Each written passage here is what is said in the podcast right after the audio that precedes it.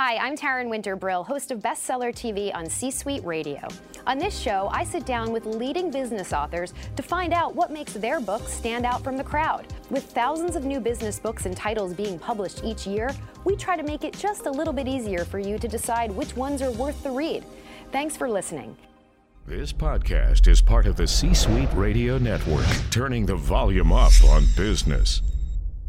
We're here with the author of Lead, Sell, or Get Out of the Way. I love that title. Ron Karr joins us now. Great to see you. Thanks, Terrence. A pleasure to be here. I have to say, as a New Yorker, I love this title because it's very New York. Lead, sell, or get out of the way. Come attitude. on, keep moving. It's got attitude. Tell us about the attitude. Tell us about the title because it, it's catchy. Well, people think it's the attitude, but it's not the attitude that Right. we titled it.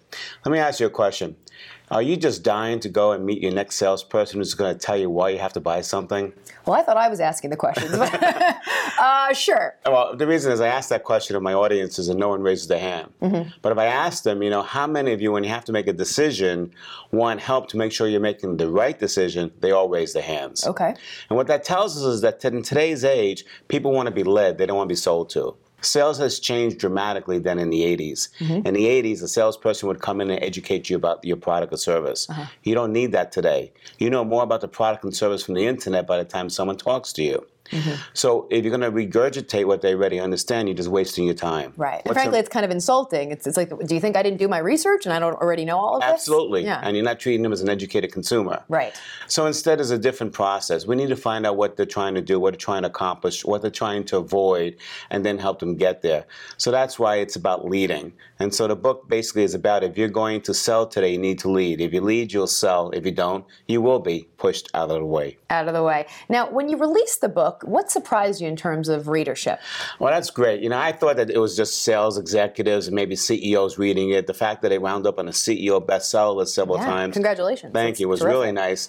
But what really got me, Taryn, was when I got emails from retired professors who blogged about the book, saying that if they they wish they read the book while they were teaching because they would have been a better teacher. And then I got emails from uh, head coaches in the SEC who brought me down to teach their coaches and how to be better coaches. So what it's really about, it's not about people who just sell. It's anybody. It could be anybody who's trying to influence. It's really about the concept of how do you influence with power, and that's what this book will help you with. Right, so it's applicable to all sorts of disciplines. So- Absolutely. and I like the fact that you mentioned anecdotes of you know people outside of the sales force where the, these you know traits are applicable because you know people in HR or you know other disciplines are wondering I don't you know they're probably saying I don't need to read a sales book but but all these sort of practices you know can be used by really anybody. Well, yes, and it's even how you buy from vendors. You know, you're still selling. You know, because you want certain deals. But it, it goes more to what I call a high performance sales culture. Mm-hmm. I really do believe that companies, if they're going to sell more, have to be a high performance sales culture, and that means everybody in your organization has to understand the sales process and support it, and support it with their interactions. You know, Taryn, when I was selling initially in the early '80s, there was really only one bridge of contact between the buying organization and the selling organization, and that was me, the salesperson. Right. But today there's many lines of interaction. You know, shipping goes to receiving. Engineers on both sides are talking. So there's a lot of interaction with the customer. So they have to understand this concept of influence. They have to understand what the sales process are so that they can support it and help move the relationship forward. Now the subtitle of the book is The Seven Traits of Great Sellers. So tell us a little bit about that. This lucky number seven. Well, seven is important because they're very powerful numbers in English language. They're three, five, seven, and ten. We're trained to understand those numbers, you know, and that's why those numbers are important. So they, we didn't make seven up to have seven. We actually had to condense them into seven. But these are the traits of leadership. And when I said you have to lead, I went to the traits of leadership, and I wanted to know if you can port them to the sales process. And absolutely, I mean, vision. We know that's important for a leader. Well, it's important for a sales executive too. Do you have a vision of what you want the relationship to be, look like? Building alliances. We do more through others. You know, asking the right questions. You know, creating value propositions, accountability, communications, and so forth. They all relate to the sales process. Now you mentioned alliance, and you touch upon this in the book. Why are alliances so important? And and beyond that, there's more than one type of alliance. Yeah, you have the uh, internal alliance inside the company. You need help to make sure you can support the deal. The external could be referrals and advocates, people that may not do business with you, but they really like you and they could be talking about you and supporting you in the marketplace. So there's no such thing as being a lone ranger in business today. You can only get ahead through alliances with the right people, but it's the alliances with the right people. So, of all the traits, which one do you see C-suite executives displaying the strongest, and which ones do they need to work on? So, with the C-suite, because I deal a lot with the C-suite executives, you know, it's hard to remember all the seven traits, so I broke it into three mindsets. The first one is creation versus competition. Are you looking at competing in the marketplace or creating new results for your clients? It's a good distinction. And it's a big distinction. And I teach the CEO stop worrying about what somebody else is doing. Go create better results. And in one case, we are working with a multinational corporation that was headquartered out of Germany, and they had um, 60% of the world market share. And they created this new technology that saved the, the copper mines from going bankrupt. But they were always having to bid, and always came down to price. And when they understood the, the idea of creation, I worked with them for 18 months, transformed the relationship with this big company where they threw the bidding process out and awarded my client a $200 million contract over 10 years. It was the wow. first such contract in that industry. But it's because we came from creation versus competing. Okay. We didn't create different things that caught their attention. And it wasn't changing the product, by the way. It was just creating a different way of how we leverage our core competencies to have greater impact on the customer. Okay. So that's the first mindset. Okay. What's the second? Second mindset is openings versus closings. All right. Every CEO goes, well, you know, you're going to increase my people's closing ratios. You're going to have them close better. And I said, the problem is not your closing ratio. The problem is your openings. Hmm. We don't open the conversations properly. We're going on, on the self-focused mindset. We're, we're bragging about what we do. We don't open with positioning. We don't open with outcomes. We have to specialize in talking about outcomes. That's what separates us. Not our products, not the features, but what do we represent to the customer through outcomes and how we're going to help them that leverages you at the highest possible point, and then you get into other conversations. So if you can open with outcomes and then ask the right questions, you're going to be in a better position. Okay. And then the third is what we talked about. It's alliances versus the Lone Ranger, and we talked about why being alliances is much more powerful than acting as a Lone Ranger. Right, especially in the world we live, digital world. It's exactly. a completely different playing field. Exactly. Now you mentioned the CEO bestseller list earlier, right. so I was curious, what what role does the CEO play in sales? Huge. Okay. Everything starts from the top. So the CEO definitely gives down the, the culture and how he operates, and he dictates the expectations to his uh, direct reports, and it goes on down. Now, I deal with Fortune 500 companies, but I've also dealt with a lot of uh, small to mid-sized companies on the 10 to 2 billion dollar range, let's say. And a lot of these CEOs don't even know what it means to be in sales today. They don't even know how to support the salespeople, and they don't even know that they are the company's best salesperson. How do they not know this? I mean, it seems like a no-brainer. Oh, Taryn, they hide. They're afraid mm-hmm. to go out on a call.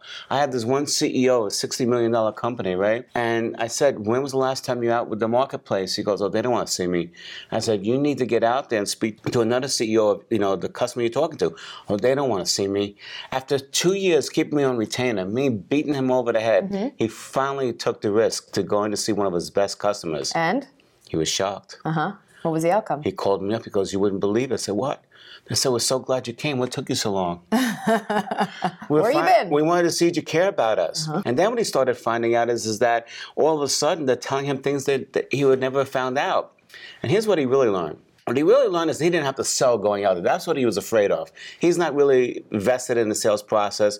He was afraid he would fail. But his role is not to sell to support the sales process. His role is to speak on a CEO to CEO level. Find out about the guy's business, where he's going at a higher level. Just have a conversation, which he knows how to do so well because he built his company. Right. It's important just to be visible. Exactly. You know? I mean, leadership and starts show that you care. Right, and show that you care. And it wasn't that he didn't care; he was just more of his fear. It was his fear. But the perception is, it was, you know, he's it, detached. It was his fear. So, and important. I find that with a lot of CEOs, you won't believe it.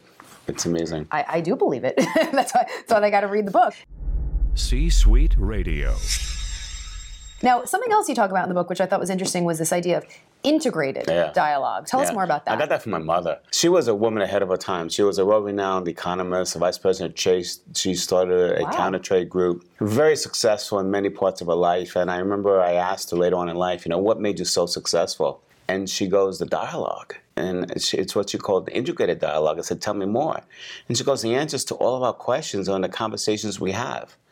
We don't have to figure it out on ourselves. If you just ask the right questions and get people involved, you're going to find out what you have to do. Mm-hmm. And that stuck with me. Right. And the integrated dialogue is not just about getting information, which is important. I'll tell you why in a second. But it's also about then keeping you actively engaged. You know, I have your attention. You know, we're having a banter. If it was a one-sided conversation, you'd be looking at your cell phone. You'd be looking Sure. at your cell phone in your mind if you didn't have one Mm-hmm. out. I would have lost your attention. So the integrated dialogue gets the full attention, which is so important. And then it gives me information that I need that's so critical because it gives me now context. Context is the key to influence. If I find out what's important to you, what you're trying to achieve and what you don't want to have happen, I now can present my idea to you in the context of what's important, and that's when you get true influence. Do you find that a lot of C-suite executives omit context? Absolutely. And it's funny. Uh, we have an example. Let's say right here, you know, in New York, uh, Bell Labs in New Jersey, you know, in the '80s was was uh, famous for this. They would, uh, you know, pioneer all these brand new technologies the market never bought, because they'd sit there in a, in, in a bubble thinking, oh, well, people would want this, and there was never a market.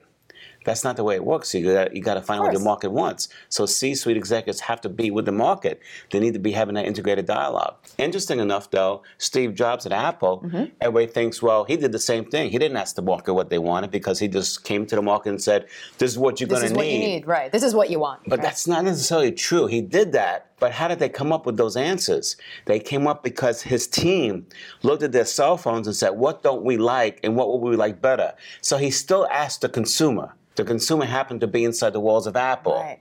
Bell Labs never asked anybody. So we have to be in front of our customers, show them we care, but more importantly, ask what they're dealing with, ask them what the challenges are, because that leads to your next uh, invention. Right. So I mean, it's key just to use your internal resources. A- absolutely. first and foremost. You mentioned Apple. Tell us about some some more success stories that are using the con- the concepts effectively from your book. Well, one is that two hundred million dollar negotiated agreement we talked about, Mm-hmm. but you know it could be small businesses. I had one consultant who just you know heard me speak one time, and he was in a program I was doing, and then he read the book and he closed his largest consulting deal the next day. Um, I've got CEOs now that are taking this process after we worked with them side by side, and they're literally asking better questions. They're uncovering new opportunities. That this they're sealing the partnership with their customers better, and it's leading to greater market share. It's leading to greater sales, but more importantly, it's even leading to greater morale within their companies. So it's an equation. So for the C-suite executive who's having a hard time getting there, what's your best advice? I mean, you know, it's one thing to say it, but but to put it into action, you know, overcoming that fear, just just dive in. I mean, The thing for anybody is you can't be in this game alone. Because if you're in this game alone, then when you have that fear, you're going to stop, you know, mm-hmm. because you're not going to move forward. So it's getting into a mentoring group like a CRO. It's, it's, it's having some other colleagues, you know, other CEOs who are in the same game with you that you can call up, but hold each other accountable and be willing to go deep. You know, I, I speak for YPO. That's what these companies are for. Young Presidents Organization. It's for these CEOs to get involved. It's what the C-suite here is all about too. Right. You're providing guidance to the CEOs and saying, look, you're not alone. This is what everybody's facing. Here's how you do it. But if you just do it by yourself and you don't have accountability to peers and you're not making commitments, then the chances of you really breaking through those fears is reduced. So if you want to break through those fears, get yourself into some kind of a relationship group, mentoring group. Make commitments to be there, to support each other, but to hold each other accountable, just like you do with your employees. okay, so you need to have a support system. Yes. There needs to be a supporting cast. Michael Jordan had a had had his own uh, trainer, even though he had coaches on the Bulls, right? And when before game day in Chicago, he had his trainer come to his home in a full size basketball court, do a two hour workout. Then he went and did his pregame warm ups, and then did, Right. then did the game. Jack Welch, all your top CEOs have their own coaches. Yes, you can't be in this game alone. Right. You can't be a one man band. Yes. Okay, that's a really good takeaway. That's part of the alliances we talked about. Yeah, also. yeah, making these alliances, but it, but it is true. You know, you think you've reached the top, it's going great. You know, you can only toast yourself, but you really you need a you need a supporting team. So, Right. Very insightful, Ron. Really, And someone who challenges you too. that too, that too. Some really great tips. Um, you know, seven traits. Uh, we've we've touched upon you know all of them in a small capacity, but really to get to the nitty gritty, you have to read the book. So thank you. Thank you so Invaluable much. information. It's Thanks been a for pleasure. being here. Thank you. And if you'd like to read the book and find out more about these seven lucky traits, head to our website www.csuitebookclub.com. That's c-suitebookclub.com. I'm Taryn This Winterbrill. Thanks for joining us. We'll see you next time right here C-Suite on Radio Bestseller TV. Turning the volume up on business. This podcast is a part of the C Suite Radio Network. For more top business podcasts, visit c-suiteradio.com.